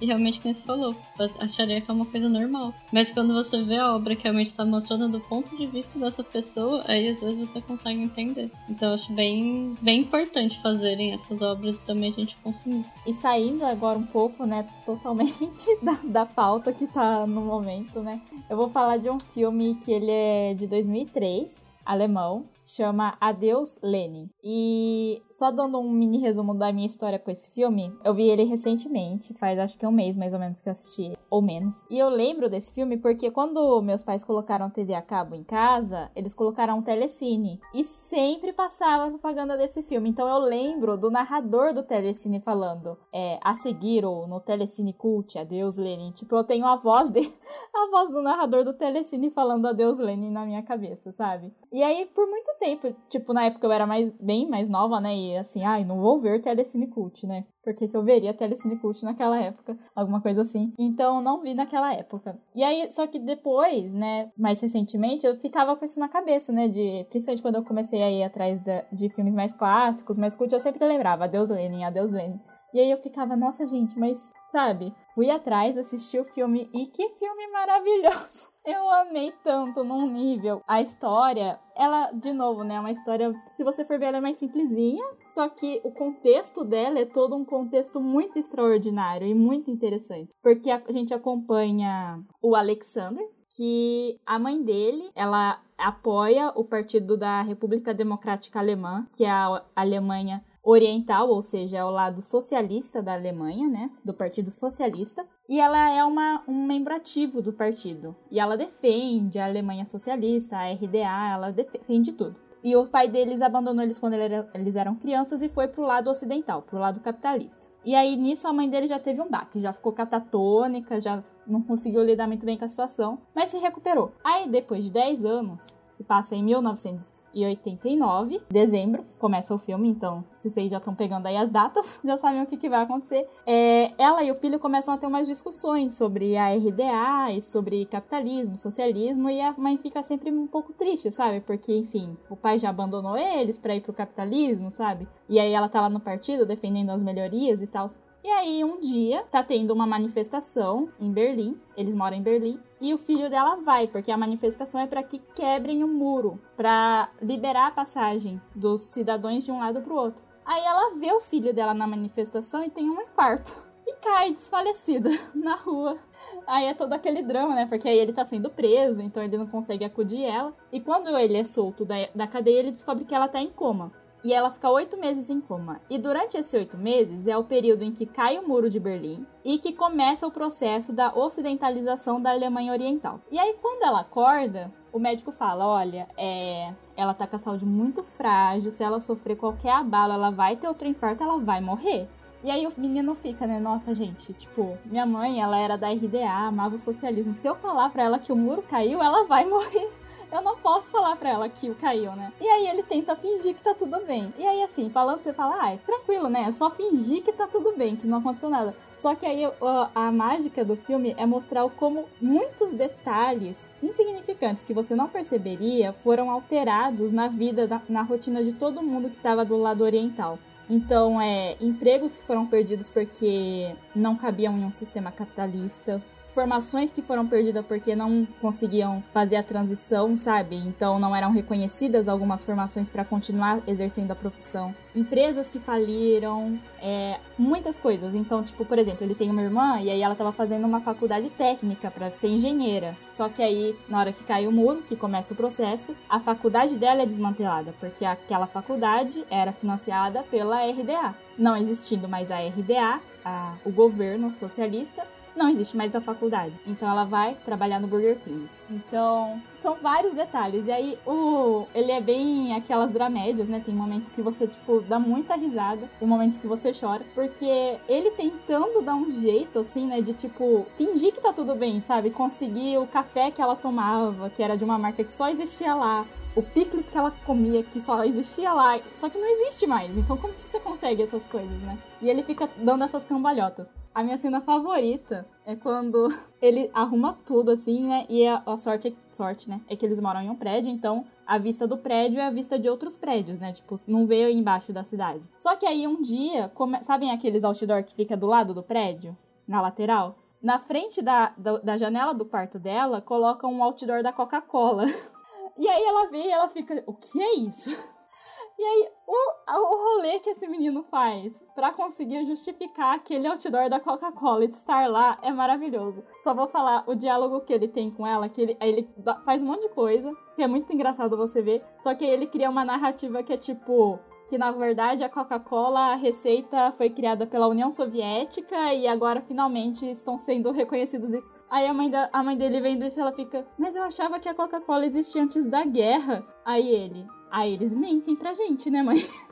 gente, é maravilhoso, sabe? É um filme, igual eu falei, ele é muito emocionante porque você vê essa relação, né, entre mãe e filha, é, que apesar de terem muitas diferenças ideológicas, ele se esforça muito para manter vivo. E eu acho que o filme é interessante porque o diretor, o vou falar totalmente errado o nome dele, mas enfim, o Wolfgang Becker, ele cresceu, ele nasceu na Alemanha Oriental, então ele também viveu esse processo, né, de ocidentalização. E você vê que ele, não é que ele não escolhe lados, mas ele consegue mostrar tanto o lado negativo que tinha da RDA, quanto as coisas negativas que aconteceram por conta da ocidentalização. Porque em um período de oito meses, mudaram as moedas, mudaram tipo, mudou tudo na vida daquelas pessoas e foi muito rápido o processo, né? Então, o que que acontece com essas pessoas que ficam no meio? Né? O filme é muito sobre isso, sobre o quanto você per acaba perdendo sua identidade. Tem um diálogo muito triste, é um, é um, diálogo que se você for ver ele não tem nada demais, mas a hora que você para pra pensar, ele é muito triste, que é quando o Alexander tá conversando com umas crianças sobre um astronauta, um desenho de astronauta. E aí as crianças falam, ah, eu adoro astronauta, adoro astronauta. Aí o Alexander fala, ah, de onde eu venho, a gente chama de cosmonauta, não de astronauta. E aí eles falam, ai, de onde você vem? E aí ele fica tipo, de outro país. Só que ele não é de outro país, ele está no mesmo local onde ele estava, porém não é mais o local dele, entendeu? Então o filme é muito sobre isso e. Ai, meu amorzinho, eu amei muito esse filme. De filme que, tipo, tem uma história paralela em cima de um fato histórico, né? É, deve ser bem interessante. Nossa, tem muita risada aqui da, das suas explicações. E a placa da Coca, assim, sabe? Deve ser realmente um choque para quem tava do outro lado do muro. Mas é, eu não, não vi o filme, mas eu lembro que agora eu acho que faz sentido. Eu tinha um professor de geografia na época, ele ia com uma camiseta com a estampa do pôster. Então, tipo, ah, tá, então acho que faz um pouco mais de sentido agora, né? Essa questão geográfica e tudo mais. Mas bem interessante, Camila. Não sabia da história, mas parece ser bem legal o filme. Também não vi, tá na minha lista faz tempo. Eu tenho o arquivo na biblioteca escondida no faz tempo. E depois dessas grandes sinopses, eu acho que eu me tô mais afim de assistir, assim, eu vou assistir em breve, provavelmente. Eu tô imaginando o tanto, o trabalho que o moço teve para conseguir convencer a mãe, porque, gente, convenhamos, que dificuldade. Só pela história que você contou da Coca-Cola, já deu para sentir um pouco o nível do drama da dificuldade. Mas parece realmente muito legal. Eu já tinha ouvido falar sobre o filme, eu acabei não assistindo ainda, mas eu acho que é bem interessante, até acho que deve ser bem legal. O... Você me corrige, Cam, se eu estiver falando uma coisa errada. Mas a questão é que você contou que no começo ainda tinha o muro de Berlim, né? E depois acontece da mãe dele entrar em coma e depois ela sai. Então deve ter mostrado assim meio com os dois lados de Berlim. Então acho que deve ser algo também interessante que deve mostrar no filme. É realmente é um dos próximos que preciso ver. Sim, Manda, ele mostra muito esse contraste, né? Porque é, é todo um jeito de viver diferente, né? Passando do aspecto de ah, se você apoiava ou não o, a RDA, ou apoiava ou não o capitalismo, é, o filme não foca nisso. Isso não é o foco do filme. Ele é mais para mostrar como. Porque a gente vê muito, né? Igual, sei lá, tem Atômica, né? O filme Atômica, que também mostra a queda do Muro de Berlim é muito sempre uma narrativa tipo do ocidente, né? De ai, olha só, caiu o muro, tá todo mundo feliz. Aí é aquela filmagem lá das pessoas quebrando o muro. E aí eu acho que o filme, ele é muito bom em mostrar o quanto a vida das pessoas foi afetada nas pequenas coisas, que é uma coisa que a gente não para pra pensar o quanto realmente mudou a rotina daquelas pessoas, né? É, então, até assim, coisas de emprego, famílias que foram reunidas, ele mostra, sabe? Então são muitas pequenas coisas que vai mostrando, né? Inclusive, é interessante porque eles moram em um prédio, então começam a chegar novos inquilinos que são do lado ocidental, que são de cidades que não eram do lado oriental. E aí a mãe dele começa a ficar do tipo, ai, eles abriram para essa pessoa, sabe? Estão deixando entrar agora, né? E é um, muito uma discussão de uma bolha, né? Igual a gente tem muita essa discussão hoje em dia de bolha, de você criar nessa né, ilusão de que o mundo é do jeito que você acha que é e nada mais é do que o filho estava fazendo isso com a mãe, né? A irmã dele fala isso. Até quando você vai deixar ela presa no quarto? Ela nunca mais vai poder ir na cidade? Porque na cidade já tá, tipo, os carros tudo importado, sabe? Então, como que você lida com essas situações? Você vai deixar ela presa sempre, né? Mas aí se você tirar ela, ela corre risco de morrer. Então, fica tendo esses, é, esses conflitos, né? E é muito bom porque ele mostra o quão. A minha parte favorita é justamente essa, a mudança tão rápida que foi, né? E aí o próprio personagem também passa por várias mudanças no tempo que ela tá em coma, que também são interessantes de você ver sendo refletidas depois. Eu, eu não sei porque eu fui pesquisar aqui o pôster só pra lembrar como era. E é o Daniel Bru, o protagonista. É um rostinho conhecido, é o Zemo do, da Marvel. Sim, exatamente. Ele tá em umas séries da Netflix também. Ele tá novinho, gente, novinho, novinho. Né? Então tá um, um chuchuzinho assim. Só fica um aviso que tem nudez é, nesse filme, né? Igual a gente tá falando, que às vezes a gente acha que os filmes, né? Ai, tabu e tal. É, a Alemanha tem muito uma política de corpo livre, né? Não sei se vocês sabem. Então, para eles é muito comum nudez, né? Não é tão, ai, está nu, sabe? Então tem nudez tanto feminina quanto masculina frontal. Então fica aí um aviso, né? Tipo, não vejam perto de pessoas sensíveis, familiares e tal. Mas fica o aviso. Eu gosto porque é tanto um aviso quanto um incentivo. Realmente, Lari, eu não tinha pensado por esse lado. Justo. Bom, é, o filme que eu vou falar é A Vida Bela. O filme ele foi produzido pelo Roberto Benini. Na verdade, ele tanto foi produzido, dirigido e estrelado por ele. Ele é o ator principal. E é uma pessoa extremamente carismática e um excelente profissional, né? Que é uma das grandes marcas né, do filme. Acho que não teria como, até mesmo se ele tivesse só sido diretor, mas não atuado, não seria a mesma coisa. Ele basicamente se passa na Itália, na época da Itália fascista, que, bom, por isso até o link com esse último filme, né, por conta da Alemanha, e de ser em Berlim, que uma parte do filme acontece, né, em Berlim. É, enfim, ele era, ele era um judeu que tinha uma livraria, e aí ele acaba se casando com a Dora, que é, acho que não me engano, ela era italiana mesmo. E ela era uma mulher prometida para um governante, para uma pessoa da alta sociedade, então acaba tendo aí uns conflitos também de ela acaba preferindo uma pessoa, um judeu, que era não tinha recursos financeiros nem nada. E eles vão viver na vida deles até que explode o nazismo e ele e eles têm um filho também, que é pequenininho, acho que ele, se não me engano, tinha 4 ou 5 anos. E aí os dois vão para o campo de concentração. A mulher deles, obviamente, não, mas vai o pai e a criança. E uma coisa muito bonita do filme, além das cenas serem muito emocionantes, assim, não é, é até um ponto do filme de que ele não realmente retrata fielmente como é um campo de concentração, porque isso até fica bem claro no início do filme, que é como se fosse uma fábula. Ele conta a, a vida dos dois, como, como, como passa a ser no campo de concentração, mas de uma forma mais poética e meio que você vê o quanto ele se esforçava em não deixar claro para a criança o que estava acontecendo.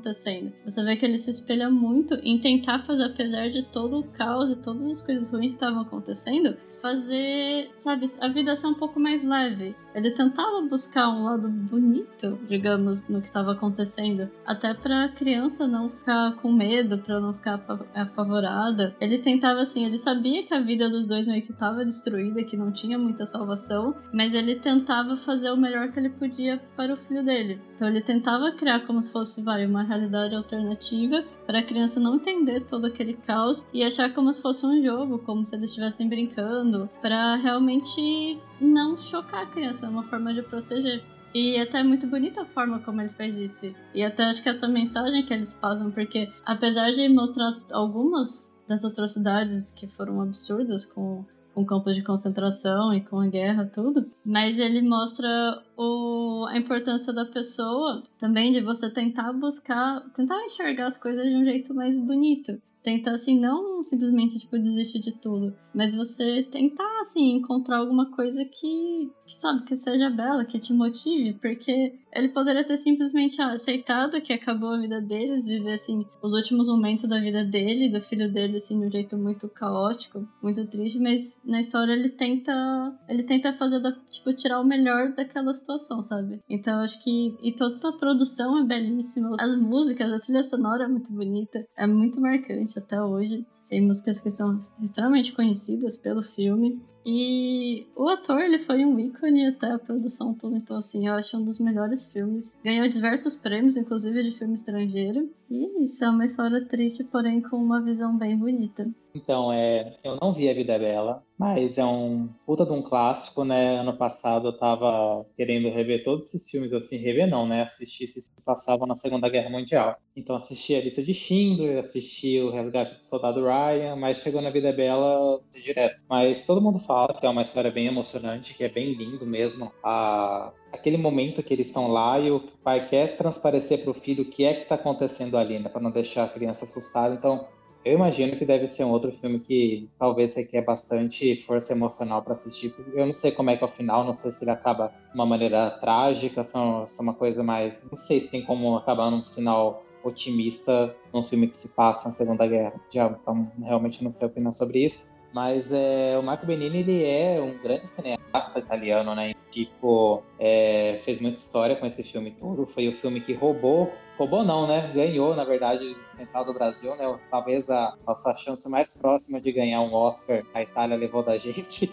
Mas é, eu acho que não foi uma vitória injusta, porque todo mundo fala super bem da vida dela. E eu tô louquinho pra ver, pra tirar minha própria conclusão. Eu assisti, mas eu assisti na época de escola. Então eu não lembro muito. Eu lembro que ele era impactante, emocionante, mas eu lembro muito pouco, assim. Principalmente do fim. Eu não lembro como termina o filme. Eu precisaria rever ele realmente. Mas eu lembro de ter gostado.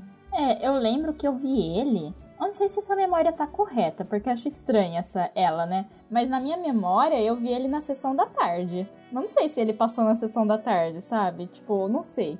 Enfim, mas eu vi na época que ele passava muito na Globo, né? Numa época que eu me recordo, assim. Sempre vi as propagandas. Não sei se era Globo, mas eu lembro que eu vi na TV, assim, canal aberto, né? E realmente eu acho ele que ele é muito bonito, né? Achei estranho Matheus não ter visto. Fiquei chocada com essa informação. Chocadíssima. Mas eu acho ele é muito bonito mesmo, né? E eu acho que a parte mais bonita é realmente o final, que daí, como, né? Matheus não viu, não podemos falar. É.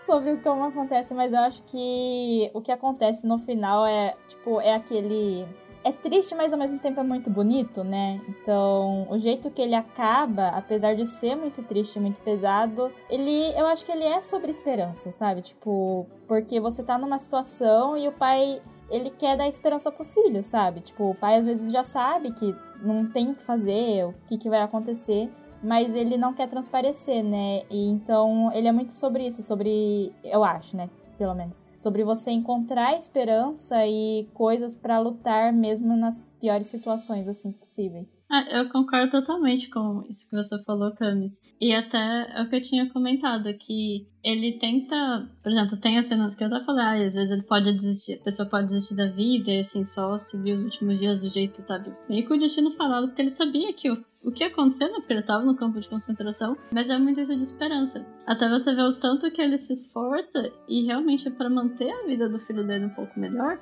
inclusive a dele mesmo. Porque por mais que ele sabe que as condições assim são péssimas, Não aquilo de ah, positividade tóxica, de não, vamos só ver o lado positivo da coisa. Não, mas é, é muito bonito você ver que ele realmente tem essa esperança de que pode ser um pouco menos pior, sabe? Tem como você tentar ver de um jeito um pouco melhor. E realmente o final é muito marcante. Não vamos dar, spoilers. Mas assim, a história é em si muito triste, é pesado por conta de. A gente sabe todo o caos que foi na né? história tudo. Mas o filme passa muito essa imagem de esperança e de focar nas coisas, sabe, em um outro ângulo, não focar no lado ruim da história. Mas focar em que ai, pode ter algumas coisas boas. Então acaba sendo pesado, mas não acaba, tipo, não é aquele filme que você fica o filme inteiro, tipo, sofrendo, chorando. Que nem tem outros filmes sobre campos de concentração, sobre o. sobre a saga que foi com os judeus, que é muito mais pesado nesse ponto, é muito mais triste, você realmente vê mais a realidade. Mas a vida é bela, eles não são tão fiéis, porque até se você for ver algumas cenas da forma que acontecem, eu realmente duvido que aconteceria essas cenas num campo de concentração. Porque que nem ele, até o, o Benini, ele é muito. A personagem dele, né? O Guido, ele é muito carismático, ele assim. É uma pessoa muito caricata, sabe? Tem hora que ele discute com os, os policiais, os militares, enfim, seguranças, ele fica fazendo gestos, cantando, e assim, é uma coisa que, pelo que a gente vê da história, era impossível de ter acontecido. Então por isso que eles falam, que até no filme, no começo eles falam mais como se fosse uma fábula, porque é realmente isso, eles estão contando a história, só que de um lado mais com mais esperança. Então é muito, é pesado, é triste, mas vale muito a pena, e o final é bem emocionante. É, e se eu não me engano, me corrija se eu estiver errada, Amanda, mas eu tenho lembrança que eu acho que ele acaba influenciando até os outros prisioneiros, né? Com o filho dele. Tipo, nessa tentativa de deixar tudo bem pro filho dele, até os outros prisioneiros acabam entrando também. Tipo, ai, vamos cuidar e vamos agir, sabe, de outras formas assim. É, não sei se isso tá correto ou se é uma memória falsa. Não, sim, tem. Inclusive tem cenas que as pessoas nem entendem. Tipo, por que que, sabe, por que que ele tá fazendo isso? Que, nem, que, que realidade ele tá vivendo, sabe? Se todo mundo sabia que não era o que ele tava contando. Porque até às vezes ah, falava que ia dar um passeio, umas coisas assim, e ele realmente escondia a realidade. Ele tava vivendo uma vida alternativa que não existia. E realmente tinha muitas cenas que você via que as outras pessoas ficavam olhando, tipo, não, não é isso, sabe? Por quê? E realmente muitas pessoas começam a ajudar. E isso acaba sendo bom que nem ele faz isso pensando no filho. Mas aquilo você vê que para ele e até para as pessoas que estão em volta acaba sendo algo bom, porque dá uma esperança daquelas pessoas terem um dia um pouco melhor. Então, uma condição assim, meio que um, não um alívio cômico, sabe? Mas ter um, uma parte boa daquele dia, daquela rotina tão difícil.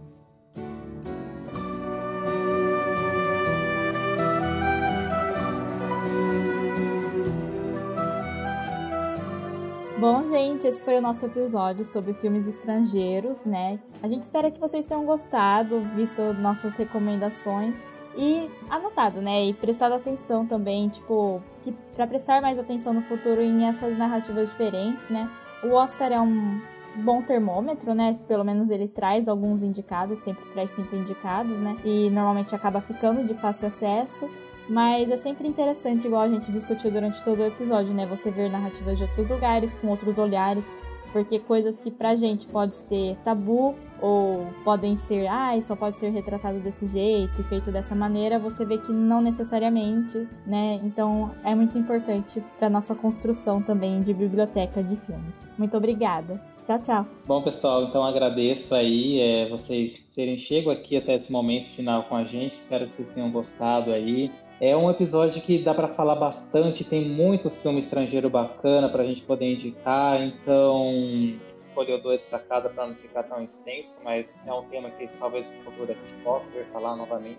Então, faço das palavras da Camila as minhas. É... Vamos ser um pouco mais curioso também, sair um pouco da zona de conforto, vamos pesquisar outras obras que fogem um pouco do, do eixo que a gente está acostumado, né? Porque é sempre muito bem-vindo qualquer tipo de visão que a gente tenha, além daquela que a gente está acostumado a ter, né? Então, obrigado a todos vocês. Obrigado mais uma vez, Larissa, por ter disponibilizado seu tempo de vir aqui com a gente gravar. E também sigam o podcast da, da Lari, que é o filme da semana, e o Instagram também, gente. Bom, pessoal, obrigada por terem ouvido mais esse episódio, acompanhado a gente mais um pouquinho. concordo super com o que a Camila e o Matheus falaram. E acho que também, não é só questão de assim, aumentar o repertório também de filmes que a gente já viu, e principalmente isso de você ver por um outro ângulo. E principalmente ajudar também a, a gente consumindo mais essas produções de outros países que não tem um destaque tão grande. Além de ajudar a gente, como pessoa mesmo, melhorar e ter uma outra visão, é conhecer mais de outras culturas e também é incentivar mesmo mais essas produções. E a gente sabe que às vezes é tão difícil produzir um filme, conseguir maior alcance, divulgar, então vamos incentivar o pessoal. E também se vocês tiverem algum outro filme que com certeza faltam vários filmes por conta de tempo mesmo, comentem nas redes sociais, falem pra gente. E sigam a Lari também, falem com a Lari. E novamente, muito obrigada, que é sempre muito bom ficar conversando com a Lari. E é isso, até uma próxima. Obrigado pelo convite novamente. Sempre é ótimo gravar com vocês. É, para quem quiser conhecer o podcast, chama Filme da Semana. No Instagram é arroba filme.da.semana. Todo domingo, joguinhos de adivinho filme pela imagem, é programação fixa. E é isso, gente. Muito obrigada. Até mais.